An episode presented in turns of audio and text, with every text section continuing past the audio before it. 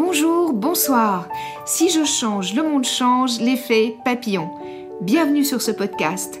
Je m'appelle Victoire Tessman et je vais vous proposer au fil des épisodes de faire évoluer le monde ensemble grâce à nos prises de conscience au quotidien. Je ne suis pas une experte.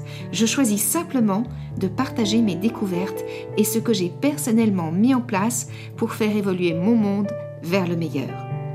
J'emprunte à Martin Luther King cette phrase qui est tellement actuelle. Nous n'avons plus le temps de nous reposer sur l'espoir, il est temps de passer à l'action.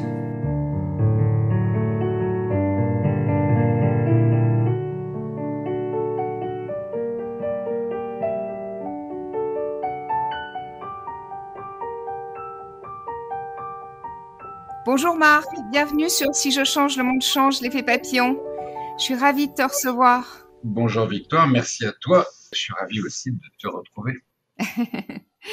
Alors, je sais que tu n'aimes pas parler de toi, mais comme on n'est jamais, me semble-t-il, mieux présenté que par soi-même, qu'aurais-tu envie de nous dire te concernant? Qui es-tu? Que fais-tu? Quelle est ta vie? Même si beaucoup de gens savent qui tu es. Bah, écoute, j'écris. Oui.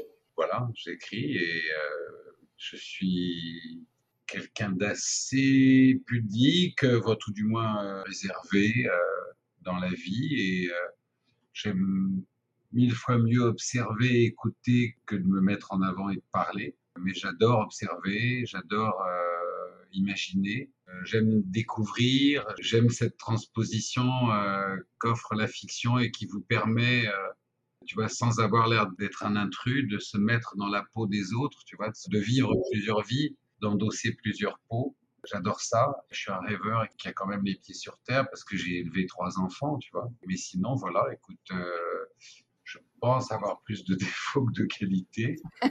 mais, mais la plupart de mes défauts sont des défauts, euh, sont les défauts du bon vivant, quoi.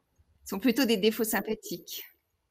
Alors, tu es l'auteur de 23 romans je ne me trompe pas? Non, je crois que c'est 22 et le 23e va bientôt paraître. Ah, d'accord. OK. Outre toutes sortes d'autres choses que tu as faites dans ta vie, et notamment quand tu étais plus jeune, quand tu as œuvré pour la Croix-Rouge et tout ça. Et je pense qu'aujourd'hui, tu œuvres à nouveau à leur côté parce que tu es quelqu'un d'engagé et qui a été élevé, je pense, aussi dans cet esprit-là, c'est-à-dire cet esprit de solidarité et d'entraide et de bienveillance pour les autres, non? Oui, oui. Quand j'avais 18 ans, j'étais vraiment engagé parce que j'étais sur le terrain. Aujourd'hui, j'ai le grand honneur et la chance d'être ambassadeur de la Croix-Rouge. Mais bon, je te dirais que l'engagement de représentation, de prise de parole ou d'opinion, tu vois, j'aime mieux dire que j'accompagne, que je suis à côté, que d'être, tu vois, tout à coup, cette notion un peu grandiloquente d'engager. Euh, enfin, ce sont des questions de sémantique, c'est pas très grave dès l'enfance, moi, mes parents nous, faisaient comprendre que le bonheur, c'était les autres, tu vois, et, que finalement, euh, les petits bonheurs égoïstes étaient très rares. Et d'ailleurs, vous voyez leur plaisir décuplé euh, si on les partageait. Donc, à partir de là, je ne peux pas imaginer la vie déconnectée des autres. Tu vois, papa qui a été un résistant et qui a connu la déportation, qui a été arrêté et torturé, avait évidemment un sens aigu de la liberté, mais euh, nous a toujours expliqué à quel point ce qui donne sens à la liberté, c'est celui des responsabilités qui va avec. Par exemple, aujourd'hui, euh, les antivax qui sont antivax au nom de la liberté opèrent un raisonnement absolument égoïste et totalitaire. C'est-à-dire que pour eux, leur liberté est plus importante, enfin leur liberté. Je veux croire que pour beaucoup d'entre eux, cette euh, vitupérance cache une peur. Et alors, du coup, ça les rend plus sympathiques. Parce que tu vois, la peur, euh, c'est pas quelque chose qu'on juge, qu'on condamne, c'est quelque chose qu'on accompagne. Bref, mais oui, mais je suis, tout, à fait d'accord avec toi sur ce point de vue. Ouais. Mm. Voilà, mais, mais, si tu veux, ce sens de euh, c'est ma liberté, euh, la liberté s'inscrit aussi euh, dans la responsabilité qu'on a en société, parce que sinon la liberté c'est pas une liberté, ça devient une, une arme que l'on retourne contre les autres, tu vois. Moi aussi, à ce moment-là, tu vois, tu peux dire j'ai la liberté de rouler à 200 à l'heure, j'ai la liberté de fumer chez le médecin si j'ai envie de fumer, euh, parce que c'est mon plaisir à moi. J'ai la liberté de jouer de la musique jusqu'à 3 heures du matin parce que j'ai envie de danser euh, et je me fous complètement de la vie des autres. C'est exactement le raisonnement euh, qu'appliquent aujourd'hui les antivax en mettant en danger la vie des autres. Encore une fois, je ne parle pas des gens qui ont peur de se faire vacciner, parce que ça, ça n'a rien à voir. C'est c'est la peur est irrationnelle, tu vois ce que je veux dire? Oui, absolument, oui. Et la peur, je te encore une fois, il faut rassurer, ça n'a rien à voir. Je parle, tu sais, de ceux qui prennent des positions, euh, tu vois, très, euh, voilà, anti-vax au nom de la liberté, euh, ça, c'est vraiment pas vrai. Donc, écoute, l'engagement, je me suis jamais senti suffisamment intelligent pour m'autoriser à, tu vois, à devenir un donneur de leçons. Mais ce que moi, enfin, ce que j'avais envie de dire par engagé, c'est que, par exemple, dans les deux premiers tomes de ta trilogie, tu t'inspires de personnes et de faits réels. Et d'une certaine manière, pour moi, c'est aussi une façon de t'engager, c'est-à-dire de montrer, de dénoncer des choses qui existent, même si c'est une fiction. Et je trouve que la fiction est d'ailleurs un, un outil formidable pour faire passer des informations et pour permettre des prises de conscience. Et donc, de ce point de vue-là, je trouve que tu t'engages, tu vois pardon, c'était par souci d'humilité que je tempérais le sens du mot engagé quand il est accolé euh, aux ONG. Oui, je comprends. Par exemple, je soutiens activement euh, l'action de SOS Méditerranée parce que, euh, n'en déplaise aux vendeurs de haine que des femmes et des enfants meurent noyés en Méditerranée, pour moi, c'est intolérable. C'est insupportable. Oui. Et qu'on laisse des milliers de femmes et d'enfants se noyer en Méditerranée au nom d'eux, ils avaient qu'à pas prendre la mer. Je, trouve que c'est un raisonnement, euh, pour moi, c'est un raisonnement qui est proche de celui que tenaient les Allemands qui se ralliaient aux théories, tu vois, enfin, mmh. oui, absolument. au nazisme dans les années 30. C'est la déshumanisation de l'être humain qui n'est plus un être humain mais qui devient un immigré. Donc c'est pas grave s'il meurt. Donc moi, je suis un soutien actif d'une extraordinaire organisation qui s'appelle SOS Méditerranée, auquel les gouvernements mettent des bâtons dans les roues en permanence parce qu'il vaut mieux fermer les yeux et laisser les embarcations sombrer en Méditerranée plutôt que de se retrouver avec le problème de devoir expliquer aux fachos d'extrême droite qu'on va avoir encore, tu vois, une centaine de, enfin, aux fachos tout court d'ailleurs, parce qu'il y en a aussi à l'extrême gauche.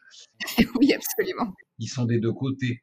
Bref, je soutiens cette association qui sauve des centaines et des milliers de vies par an. Qui veut, quand je vois l'extraordinaire travail de ces hommes et ces femmes qui sont sur des bateaux par mers agitées, qui récupèrent des embarcations euh, sur lesquelles il y a parfois 80, 100 personnes dans un état d'apeurement et de souffrance, qui les gardent à bord de leur bateau, qui les réaniment, qui les nourrissent, qui essaient de les rassurer, pendant que ceux qui sont dans la vigie se battent avec les gouvernements pour forcer le droit international. Enfin bref, quand je vois le travail de ces héros de la mer, je ne me permettrai pas de dire que tu vois que je suis engagé aux côtés de SOS Méditerranée.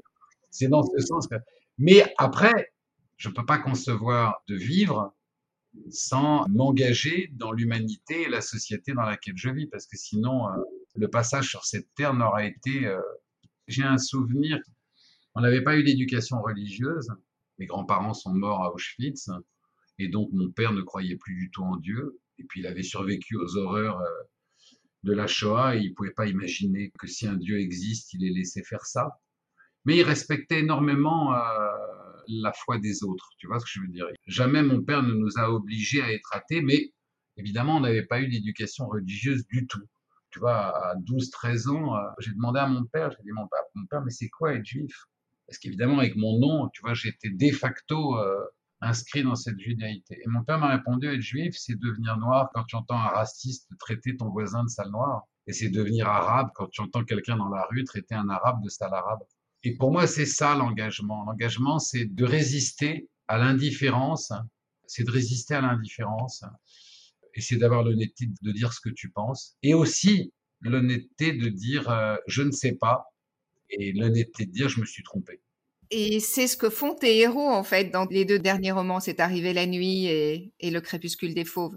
C'est-à-dire que ils n'acceptent pas ce qui se produit aujourd'hui et ils essayent d'œuvrer pour une société différente. Alors, chacun pour des raisons, euh, me semble-t-il, différentes, mais euh, Cordelia euh, pour certaines raisons, Diego aussi, et Caterina aussi, enfin, tous pour des raisons sans doute différentes, mais ça ressemble quand même beaucoup à ce que tu es, je trouve, d'une certaine manière. Oui, oui, enfin, il est évident que, enfin, non, c'est pas évident du tout d'ailleurs, mais euh, même si euh, l'écriture est un formidable rempart, euh, tu vois, derrière lequel s'abrite la pudeur, avec tous les efforts du monde, c'est, il est très difficile d'inventer des personnages qui ne sont pas une part de toi, tu vois, quand tu écris. Bien sûr. si tu veux, en fait, je crois que le rapport qu'on entretient avec ces personnages, c'est où on les aime, où on les observe, tout du moins. Parfois, on peut les détester parce qu'on les a fabriqués pour qu'ils soient détestables. Mmh Moi, j'ai beaucoup de mal à y arriver. Mais la trilogie 9, c'est une trilogie de romans euh, très engagés. Mais ils sont pas engagés dans le sens de je vais vous livrer un message politique. Ils sont engagés dans le fait de mettre en fiction des choses vraies qui sont en train de se passer. C'est presque un travail de journaliste, c'est-à-dire que tu passes trois ans de ta vie à enquêter sur des choses qui d'abord te paraissent incroyables, ensuite impossibles. Tu te dis non, c'est pas possible que les, qu'on soit allé jusque là. Enfin, c'est, c'est pas vrai. L'être humain peut pas, ça peut pas recommencer. Oui, c'est exactement ça ce qu'on se dit. Oui, absolument. Je suis d'accord avec toi. On peut pas retrouver euh, les mêmes recettes euh, qui vont conduire au même résultat et puis attendre qu'il y ait 60 millions de morts et puis redire ah ben on savait pas, tu vois, alors qu'on sait. Et puis en plus, les mouvances autoritaires d'aujourd'hui sont encore pires que celles d'hier parce que chez celles d'hier, il y avait la folie de leur idéologie. Mais là, aujourd'hui, il n'y a que l'appât du pouvoir et de l'argent. Oui, absolument. C'est encore, encore plus insupportable. Et donc, l'extraordinaire liberté de révéler les faits en les mettant en fiction de façon à pouvoir les révéler dans toutes leurs dimensions, voilà, c'est un travail d'écriture qui est passionnant en soi à condition de le faire avec beaucoup de rigueur dans la recherche. Mais c'est un travail qui est vraiment passionnant. Oui, et ce que je trouve formidable, c'est que ces deux premiers tomes que j'ai lus, mais aussi par exemple le film Don't Look Up, que tu as dû euh, voir aussi, c'est le même esprit. C'est-à-dire que là aussi, on a envie d'ouvrir les yeux aux gens d'une certaine manière. On a envie de leur dire, mais regardez, regardez vraiment. non, mais Don't Look Up, c'est pour moi qui vis aux États-Unis, c'est une extra il y a plein de choses, il y a plein de clins d'œil dans Don't Look Up que euh, on ne comprend que si on s'intéresse vraiment à la, à la, vie et à la politique américaine. Par exemple, le fils de la présidente, c'est une parodie d'Ivanka Trump. C'est d'ailleurs pour ça qu'il a son sac Kelly, tu vois. Meryl Streep est la parodie de Trump d'une certaine manière. Et celui qui les accompagne comme conseiller scientifique, c'est une parodie d'Elon Musk. Ouais. Etc., etc. Alors après, il y a plein de clins d'œil. Mais le Don't Look Up, c'est exactement ce qui s'est passé et ce qui se passe encore aujourd'hui dans le Parti républicain. C'est-à-dire, c'est le pouvoir d'un autocrate d'arriver devant une salle surchauffée et de créer un effet euh, de meute où euh, la meute va se mettre à vociférer des propos qui n'ont aucun sens, mais que la meute va adopter comme un cri de ralliement. Il y a une autre série en ce moment qui est remarquable parce qu'elle traite aussi avec beaucoup d'humour à la fois de l'intelligence individuelle et de la stupidité collective, c'est-à-dire de la stupidité de la meute. C'est The Great, qui est une parodie de la cour, euh, qui est une série extrêmement drôle en plus, dont l'univers se passe à la cour de Russie juste après euh, euh, Peter the Great. Vraiment, c'est épatant. Et, on retrouve cette prise de distance hein, par rapport à la gravité des faits et par rapport à la gravité de l'autoritarisme. Mais le fait de le mettre en fiction apporte une petite touche d'humour et de dérision qui fait que finalement, l'absurdité des faits ne perd rien de sa perspective, mais la façon dont on en prend conscience est très très différente. Oui. Tu parles beaucoup finalement dans ces deux livres de l'influence des lobbies et de l'influence qu'ils ont sur nos libertés d'une certaine manière, sur nos vies. C'est quelque chose dont tu as conscience depuis longtemps, ça? Bah, Comment te dire? La simple existence économique du lobby en démocratie est une absurdité. C'est-à-dire que le mot lobby, pour moi, c'est le synonyme de corruption. Le lobby c'est la corruption organisée et euh, légalisée. Alors, c'est quoi un lobby? Un lobby, ce sont des hommes et des femmes qui sont payés par des entreprises, hein, quelles qu'elles soient, hein. ça peut être des entreprises euh, commerciales ou des entreprises politiques, pour représenter leurs intérêts auprès des élus et les influencer. Je ne sais pas si tu vois le concept, c'est absolument absurde. Alors, oui, absolument. C'est absurde. Mais c'est malheureusement, ça gangrène tout en fait et ça gangrène entièrement la société. Alors par exemple, aux grandes heures de l'industrie du tabac, il y avait euh, les lobbies du tabac. Tout le corps médical savait que le tabac était mortel, qu'il provoquait le cancer, qu'il y avait des cancers du tabac liés à l'inhalation des fumées par des non-tabagiques. Je te parle de ça, je suis fumeur, donc tu vois, je suis pas du tout euh, un anti. Euh. Et l'industrie du tabac allait jusqu'à pervertir des médecins et des chercheurs en les payant pour que, euh, on retrouve d'ailleurs euh, des publicités extraordinaires euh, de docteurs qui fument en disant que c'est bon pour la santé, tu vois, et de scientifiques qui disent on a fait des études, c'est formidable, ça fait du bien pour la santé, c'est machin. Et puis les lobbies allaient voir les politiques et donc euh, permettait que, euh, évidemment en échangeant des promesses d'argent, que euh, des lois anti-tabac ne soient pas prises, jusqu'au moment où ça n'a plus marché. Aux États-Unis, écoute, je vais te donner un chiffre, un enfant aux États-Unis se fait tirer dessus, est atteint par un projectile d'arme à feu, j'ai lu ça dans le New York Times, c'est terrifiant, toutes les minutes. Je te dis pas qu'il en meurt, mais je te dis qu'un enfant aux États-Unis, toutes les minutes, est atteint par une arme à feu. L'Amérique connaît un taux de décès par arme à feu absolument inégalé dans tous les autres pays démocratiques. Il y a une fusillade tous les deux jours dans ce pays. Tous les Américains savent que l'Amérique a un problème terrible de surarmement de la population. Les études montrent que dans les pays où les armes à feu sont interdites ou régulées, la mortalité par arme à feu euh, chute d'autant. Mais le lobby des fabricants d'armes est tellement puissant, le lobby de la NRA est tellement puissant, il donne tellement d'argent aux politiques, démocrates et républicains, que la situation ne bouge pas depuis 20 euh, ans. Elle ne bouge pas au point que les chargeurs à grande capacité d'armes automatiques ne sont même pas interdits euh, à la vente au public. Si tu regardes l'histoire de la vente des armes à feu aux États-Unis, c'est un exemple de corruption qui est absolument génial. C'est-à-dire que tu as une famille qui est la, famille qui sont les propriétaires de Walmart, qui est une grande chaîne de supermarchés aux États-Unis, qui se sert des lobbies pour qu'on puisse euh, vendre encore plus librement des armes aux États-Unis. On invoque le second amendement, on finance les campagnes des hommes politiques républicains notamment, mais aussi des démocrates. On fait ces lois et Walmart est le premier vendeur d'armes aux États-Unis. Et aujourd'hui, à chaque fois qu'il y a une fusillade dramatique aux États-Unis, ce qui arrive euh, fréquemment, tu vois, et, ce qui s'est répété depuis le, drame de Sandy Hook plusieurs fois, les hommes politiques viennent euh, devant les caméras et disent le moment n'est pas à la polémique, le moment est à la prière. Et puis la population s'indigne, des voix s'élèvent, on dit il faut faire passer des lois au moins pour interdire la vente libre des armes de guerre, comme le AK-45, tu vois, qui est en vente libre aux États-Unis comme si tu pouvais à Paris aller acheter une Kalachnikov, euh, tu vois, ou un fusil mitrailleur et rentrer chez toi à quel moment? Et au moment où on te dit non, non, quand même, peut-être pas, tu dis ah mais ça c'est ma liberté.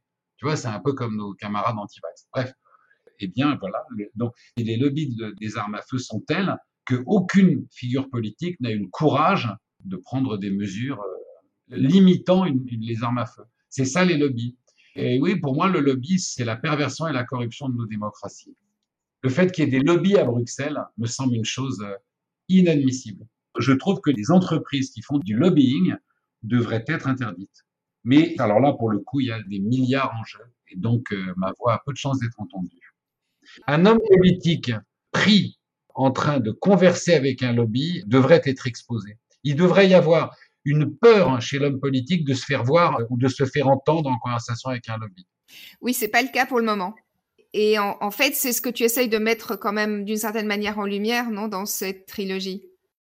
Mais le roman, c'est en fait, c'est à la fois un, thriller, un roman d'espionnage et en même temps un roman d'aventure, mais qui met en avant neuf jeunes hommes et femmes qui ont, tous des responsabilités dans la vie civile. Il y en a une qui est professeur de droit, il y en a un qui a un restaurant à Madrid, enfin, etc., etc. Je vais pas euh, te détailler les neuf.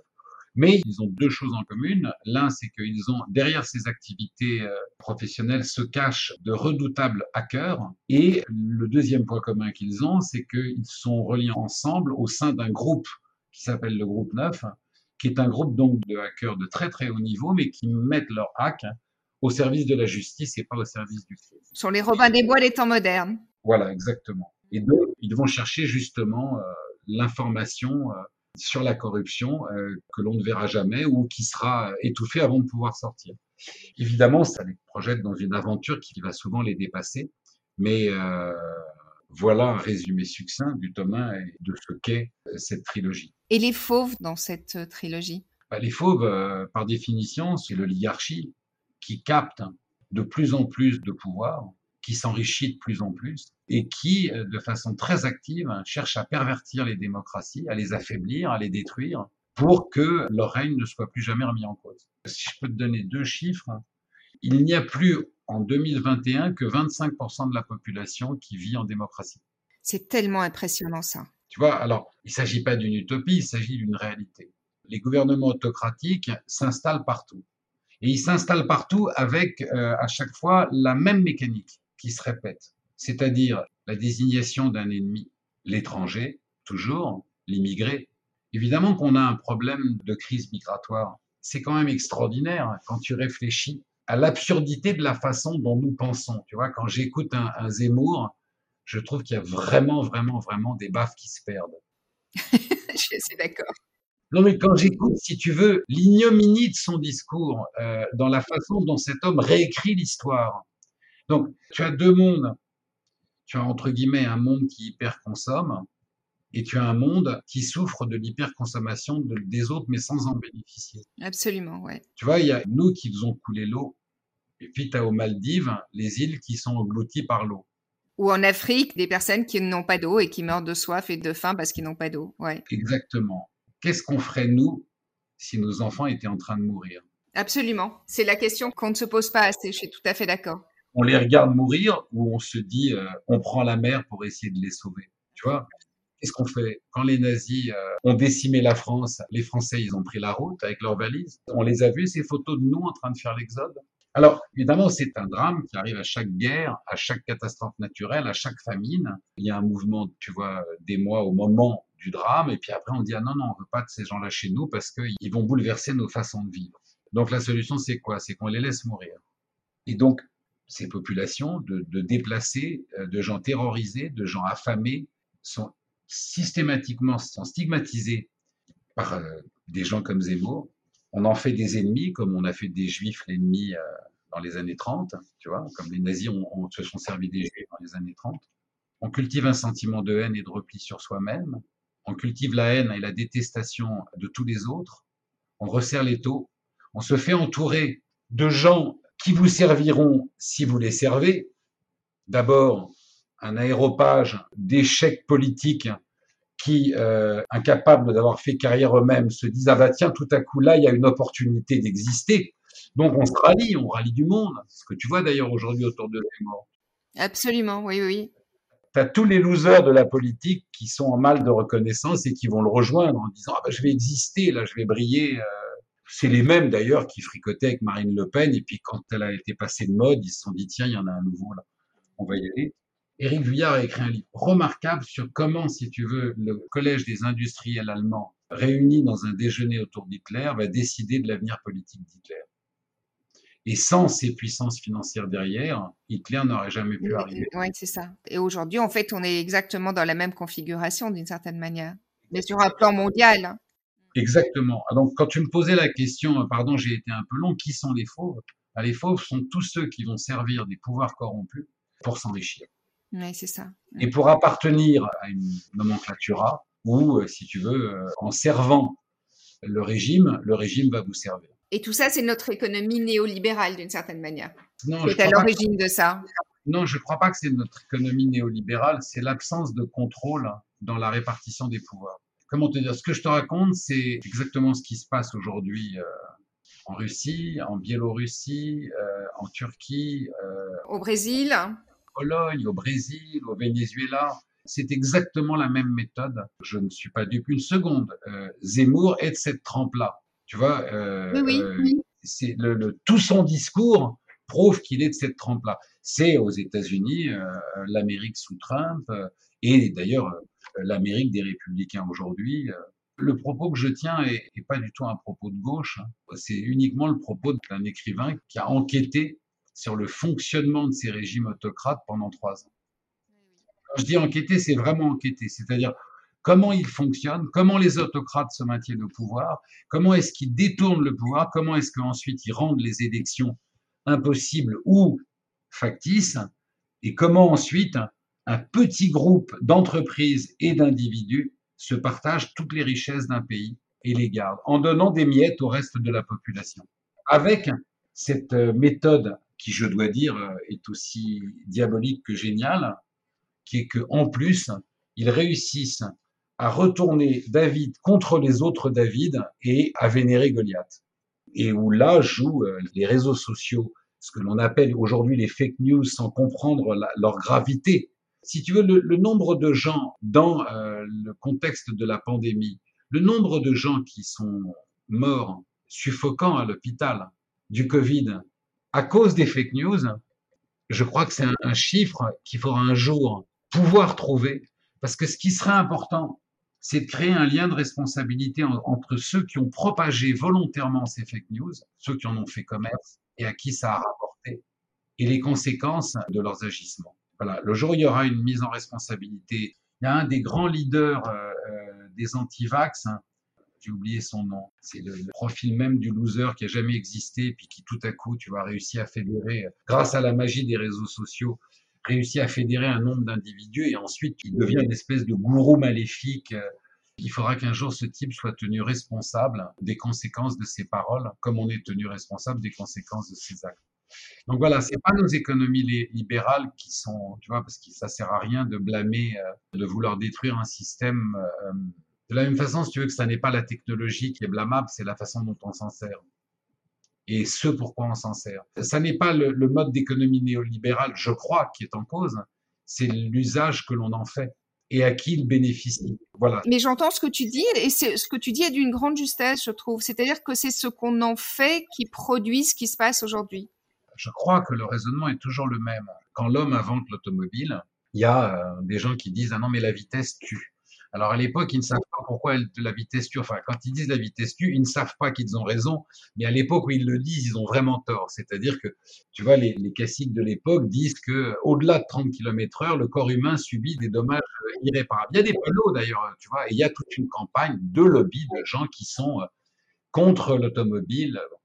L'automobile, c'est une invention extraordinaire qui a révolutionné euh, la mobilité de l'homme quand je dis l'automobile, c'est de manière générale, c'est la, naissance des transports euh, motorisés.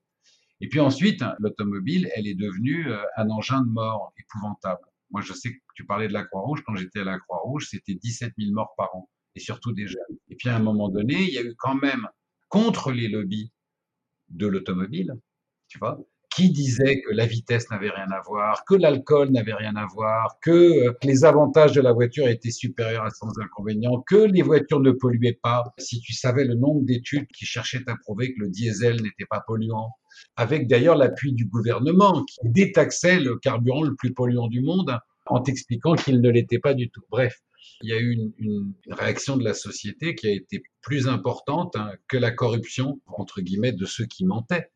Et donc, on a commencé, euh, devant les mois que représentaient euh, les excès de l'automobile, on a fait des lois, on a interdit l'alcool au volant, on a réduit la vitesse, et puis aujourd'hui, les voitures deviennent enfin électriques. Et puis, bah, tu vois, dans l'évolution, on va arriver maintenant à un mode de transport qui va certainement devenir un mode de transport, entre guillemets, intelligent. Je te raconte ça pour te dire, c'est pas l'automobile qu'il faut blâmer, c'est l'usage qu'on en fait. C'est pas parce que tu croises euh, quelqu'un de bourré et de violent dans la rue qu'il faut condamner, euh, tu vois, le viticulteur.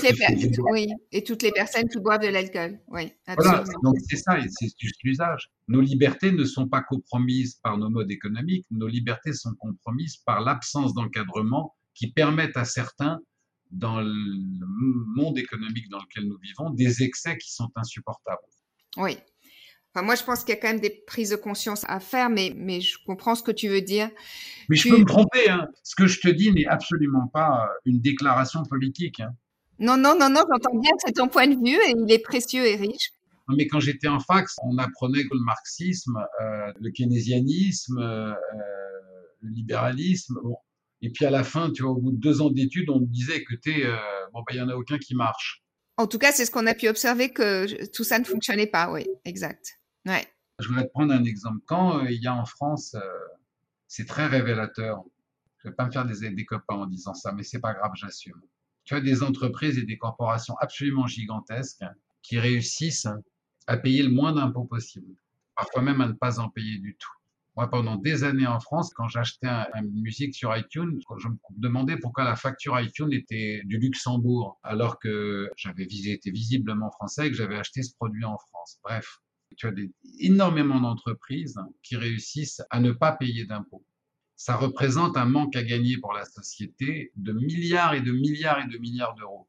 Mais non seulement on va nous expliquer que si on change pas la retraite des cheminots ou des enseignants, l'économie court à la catastrophe, mais on arrive même à nous expliquer à un moment donné que si le cheminot ou l'enseignant râle, alors il est égoïste. L'argument devient convaincant à force d'être répété, tu vois. Oui, comme pour tout, bien sûr, ouais. Le cheminot a d'incroyables privilèges, tu vois. C'est tout. Il y a des moments où je me dis, il faut quand même qu'on arrête un peu de déconner quand même. Oui, je suis tout à fait d'accord avec toi. Dans ce qu'on entend et dans ce qu'on... Dans la manipulation, en fait, parce que c'est vraiment la manipulation, ça, profondément.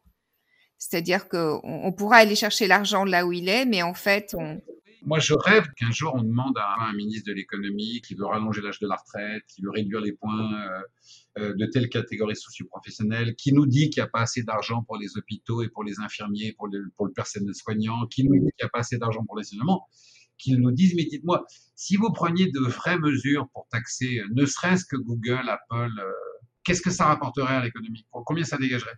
Et pourquoi est-ce que vous ne le faites pas? J'avais envie de te demander aussi, tu, es père de deux jeunes enfants et d'un jeune adulte. Tu t'inquiètes pour leur avenir et l'avenir des générations futures? Bah, Tous les parents du monde s'inquiètent euh, pour l'avenir de leurs enfants. C'est euh, la principale affectation du rôle de parent, tu vois, c'est d'être inquiet du moment où ils naissent au moment où nous, nous mourrons. Je m'inquiète de deux choses, pour tout te dire. Je m'inquiète de la disparition euh, de tout un nombre de plaisirs sensoriels et je m'en inquiète pas parce que euh, je vois pas, euh, parce que je serais un vieux schnock, euh, ce qui est tout à fait possible, hein, qui pense que, comme Zemmour que avant c'était forcément mieux, ce que d'ailleurs je n'ai jamais pensé, mais parce que je vois pas ce qui va le remplacer. Nous, on a eu l'extraordinaire le, bonheur de connaître les disquaires. Ah, je suis d'accord avec toi. Nos enfants savent pas ce que c'est qu'un disquaire. Mmh. Ils connaîtront jamais ce bonheur et il y en a pas un qui est venu le remplacer de bonheur. Nous, on a connu le bonheur des libraires, nos enfants aussi. J'espère que les leurs vont toujours le connaître. Le monde de Zuckerberg avec euh, le métaverse est à mon sens euh, terrifiant. Il y a dix ans, quand Facebook euh, a éclos, je me suis fait beaucoup d'ennemis parce que je disais autour de moi, Zuckerberg est un homme extrêmement dangereux. C'est un homme qui n'a pas de morale, qui n'a pas de conscience, qui a une obsession euh, de devenir, euh, entre guillemets, euh, le maître du monde, et il ne reculera devant rien. Et on me disait, mais oh non, mais t'as rien compris, Facebook, c'est génial. Aujourd'hui, on se rend compte que Facebook est devenu la plus grande entreprise de proxénétisme au monde et probablement la plus grande entreprise de désinformation que l'humanité ait connue et probablement aussi l'une des entreprises qui a provoqué le plus grand taux de dépression chez les adolescents, de suicide.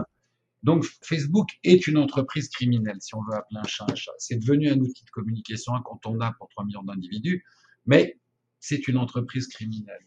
Et ses dirigeants ont été maintes fois condamnés pour des actes qui auraient conduit toute autre personne en prison, je le pense quand j'entends le même Facebook, le même Zuckerberg, qui est pour moi un personnage épouvantable, euh, changer le nom de Facebook au moment où l'image de Facebook commence à être grillée pour l'appeler métaverse, en prônant l'avènement d'un monde virtuel qu'il contrôlera, alors là, tu vois, euh, ça, ça me fait très très peur.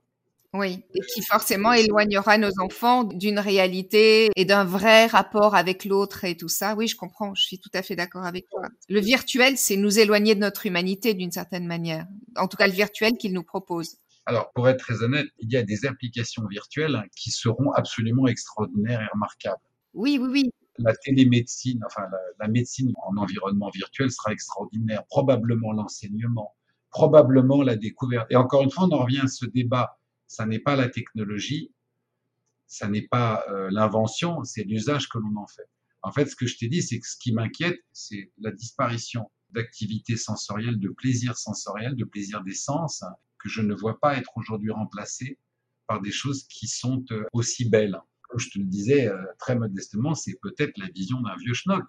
Mais voilà, ça, ça me fait peur. Ce qui me fait peur aussi pour mes enfants, c'est le combat que cette génération aura à mener contre des intérêts financiers colossaux et qui n'ont d'autre euh, omnubilation que de capter une majorité des richesses de l'humanité au détriment des populations et sans aucune prise de conscience ou état d'âme sur euh, les conséquences de leurs actes. Voilà, les fauves euh, ne reculent plus devant rien.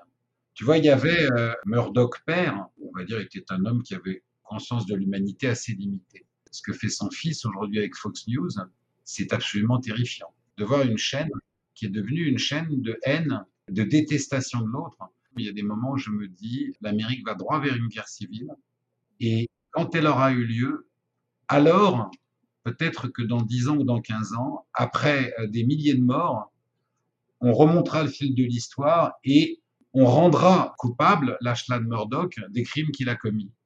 Mais toute personne lucide et honnête le voit les commettre tous les jours.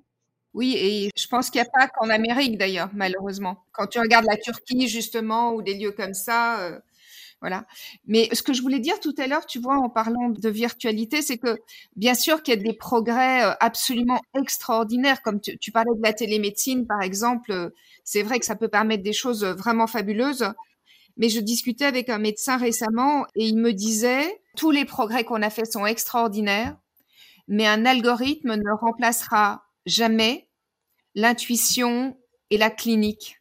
C'est-à-dire, tu vois, le, cette intuition que le médecin a face à son patient et qui lui fait se dire, c'est vrai que normalement c'est ça, ça, ça, ça, ça, ce qu'il faut faire, mais moi je pense qu'il faut aller chercher là. Enfin, c'est ça qui m'interpelle dans ce monde virtuel à la marque Zuckerberg ou quoi, c'est que c'est que finalement on emmène euh, peut-être l'humanité et nos enfants vers un monde où la réalité est algorithmique. Tu vois ce que je veux dire ou pas? On parle de Matrix moi, je suis plus optimiste euh, que ça. Le schéma de science-fiction, euh, qui n'est plus un schéma de science-fiction, mais qui est ce fameux débat entre l'intelligence artificielle et l'homme, la révolution que nous vivons est une révolution euh, qui a des attributs semblables à ceux de la révolution industrielle. C'est un changement de monde. Ça engendre des peurs, ça fait disparaître des métiers, ça en fait naître d'autres, ça fait disparaître des modes de vie, ça en fait naître d'autres. Ce qui est important, c'est encore une fois, c'est de s'intéresser, de se pencher sur l'usage. Quand je te parlais du disquaire, le disquaire, c'était un lieu d'échange, un lieu de partage et un lieu de rencontre. On allait écouter des nouvelles musiques chez le disquaire et on parlait avec une compétence musicale qui ouvrait nos horizons, qui nous faisait découvrir d'autres choses. Donc si tu réfléchis, bon, le disquaire a disparu, qu'est-ce qu'il remplace aujourd'hui? Est-ce qu'on retrouve sur Internet des forums de musique où on peut se retrouver avec des gens qu'on ne connaît pas et échanger et parler de musique? Est-ce que l'algorithme qui nous propose de la musique nous ouvre des horizons, nous enferme dans un genre? Je te dirais que dans l'absolu, si tu pousses le raisonnement, si tu t'aperçois que tout à coup, euh, la digitalisation de la musique fait qu'aujourd'hui, je peux discuter euh, avec euh, un mélomane coréen de la musique coréenne et des artistes coréens qu'il a envie de me faire découvrir, c'est quelque chose que j'arrivais pas à faire, tu vois, au pub saint Chez ton disquaire, ouais. si l'algorithme me propose, tu vois, de faire des découvertes formidables, pourquoi pas? Pourquoi pas? Si l'algorithme n'a d'autre dessin que d'enrichir euh, Apple en me conseillant ce que j'aime déjà pour que j'en achète plus, et en réduisant de plus en plus ma capacité à découvrir de nouvelles choses et à m'étonner de nouvelles choses que faisait mon disquaire me disait venez venez il faut que je vous fasse écouter ce truc là c'est pas ce que vous écoutez d'habitude mais écoutez quand même comme un libraire oui absolument qui te fait découvrir des perles vers lesquelles tu n'aurais pas été euh, absolument ouais. Donc, encore une fois, ça n'est pas la technologie, c'est l'usage que l'on en fait. Oui, j'entends et c'est très juste ce que tu dis.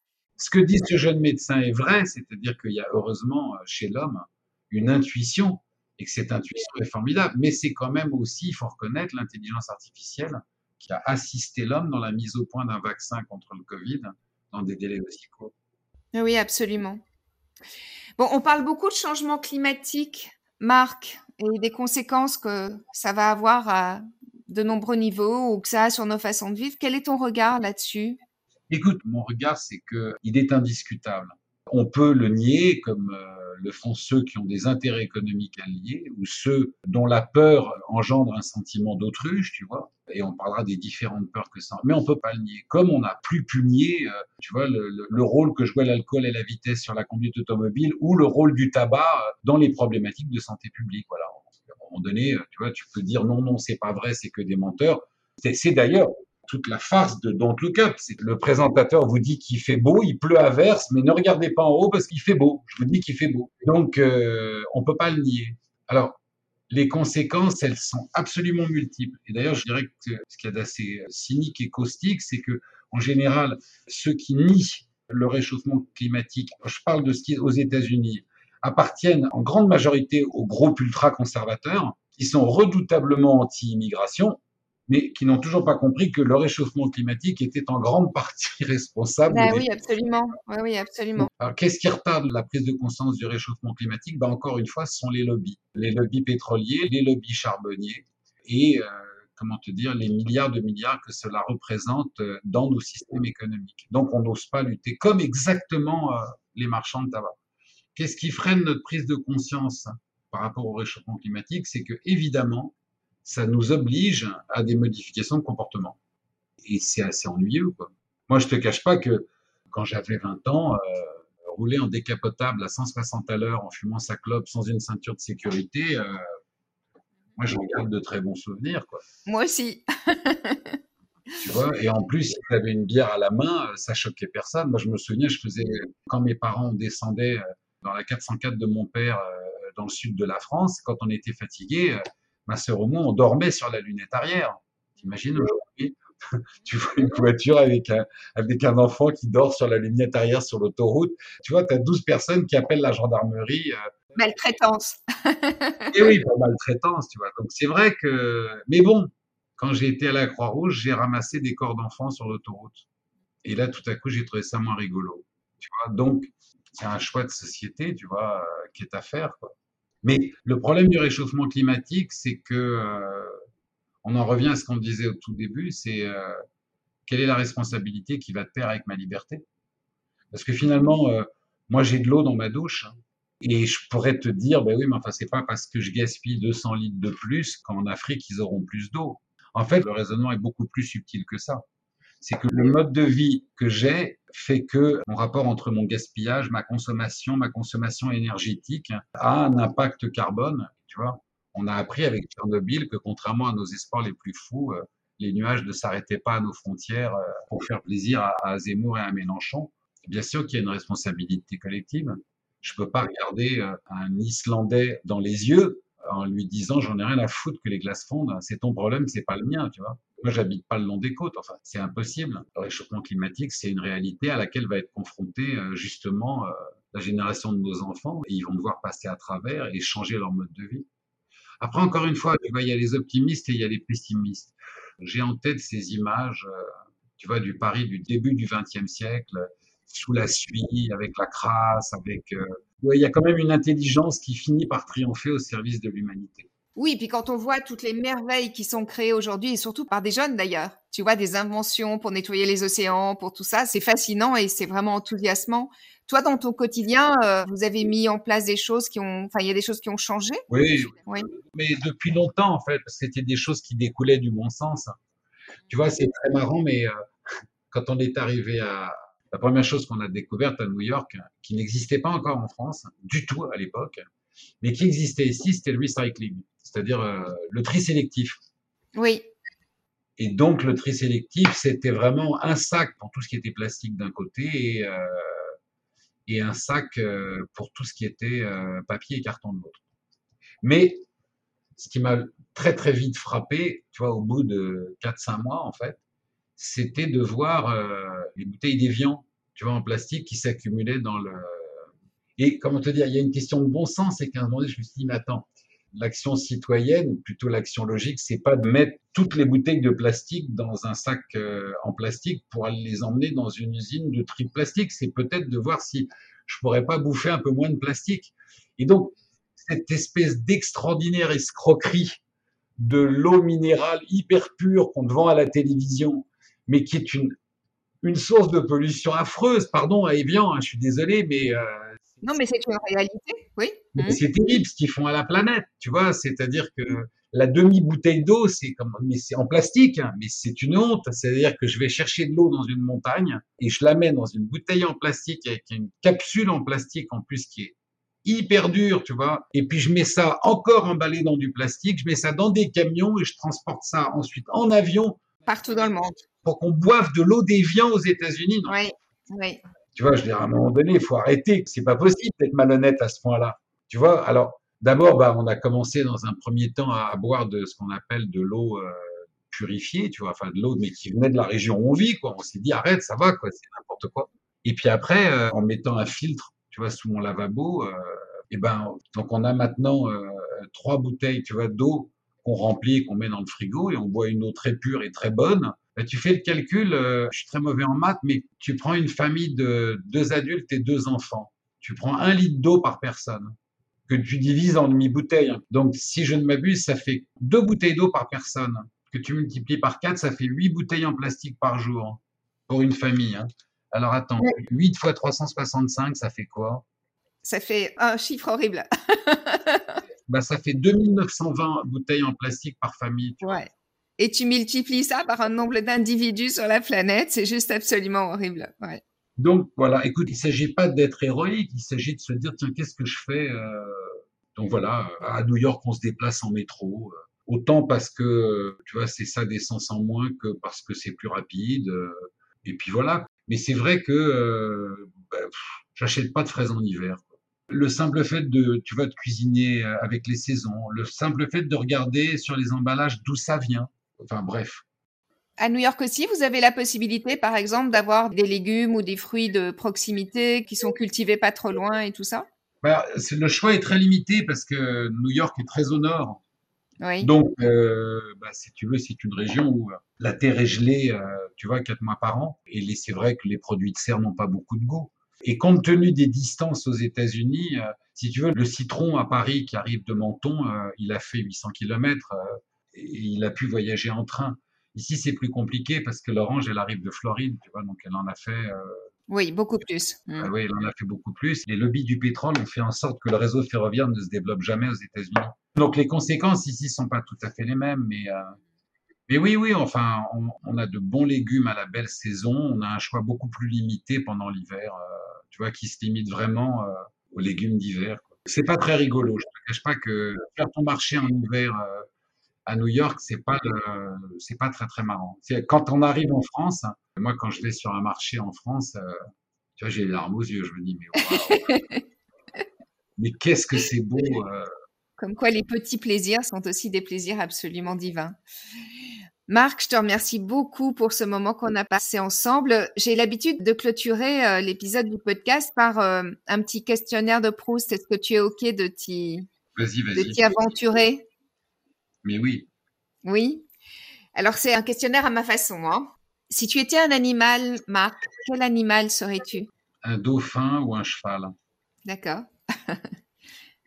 Et je suppose que tu sais pourquoi alors le dauphin, parce que quitte à se réincarner en animal, ce serait marrant de vivre, tu vois, sur une autre planète euh, la deuxième fois. Tu vois, ce serait une vraie nouvelle expérience de vivre sous l'eau. Et puis je trouve que le dauphin euh, est un animal intelligent, euh, qui a un certain sens de l'humour. et il est joueur, il est taquin et il a un sens de la famille, de la société. voilà, j'ai une, très grande tendresse pour les dauphins. Les chevaux, parce que j'admire les chevaux. C'est à la fois câlin et fougueux, c'est magnifique ça galope, euh, c'était pris de liberté, mais ça sait vivre en groupe. Euh. à chaque fois que je vois un cheval, je ne suis pas cavalier. Enfin, j'ai fait du cheval, mais je ne suis pas du tout cavalier. Mais le cheval est un animal qui me, moi, qui me touche énormément. Je trouve ça magnifique. Je suis d'autant plus touchée que tu parles de ces deux animaux. C'est vraiment euh, absolument étonnant que ce sont mes deux animaux préférés aussi. Donc, c'est vraiment étonnant. Enfin, moi, j'aime beaucoup les chiens aussi, mais le dauphin et le cheval sont des animaux qui me touchent profondément. J'aime beaucoup les chiens et j'en ai eu beaucoup plus dans ma vie que j'en ai eu de dauphins ou de chevaux. Mais c'est vrai que les autres me fascinent, me fascinent vraiment. Et si tu étais un arbre? Hmm. Tu vois, je serais tenté de te dire euh, l'olivier parce que j'ai une passion pour cet arbre et en même temps, je trouve que ça vit quand même dans des terres assez, assez magnifiques. Hein. Quoi qu'un olivier, comme ça en Grèce, face à la mer, c'est pas mal. c'est mieux qu'un platane boulevard Haussmann, quoi. Écoute, euh, il y avait l'art fétiche de ma grand-mère, le mimosa. D'accord, ouais, ok. Et si tu étais une fleur ou un autre végétal, ce serait le mimosa alors? Non, alors si j'étais une fleur, la pivoine, tiens. La pivoine? Ouais. Ok. Je trouve que la pivoine, c'est une rose qui ne se prend pas au sérieux. ouais. Et si tu étais un minéral? Écoute, alors, euh, parce que je vais me balancer sur Evian.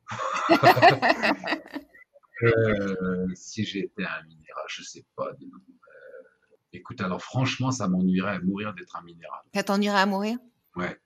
Non, ça ne me tenterait pas d'être un minéral. Franchement, je rendrais ma carte.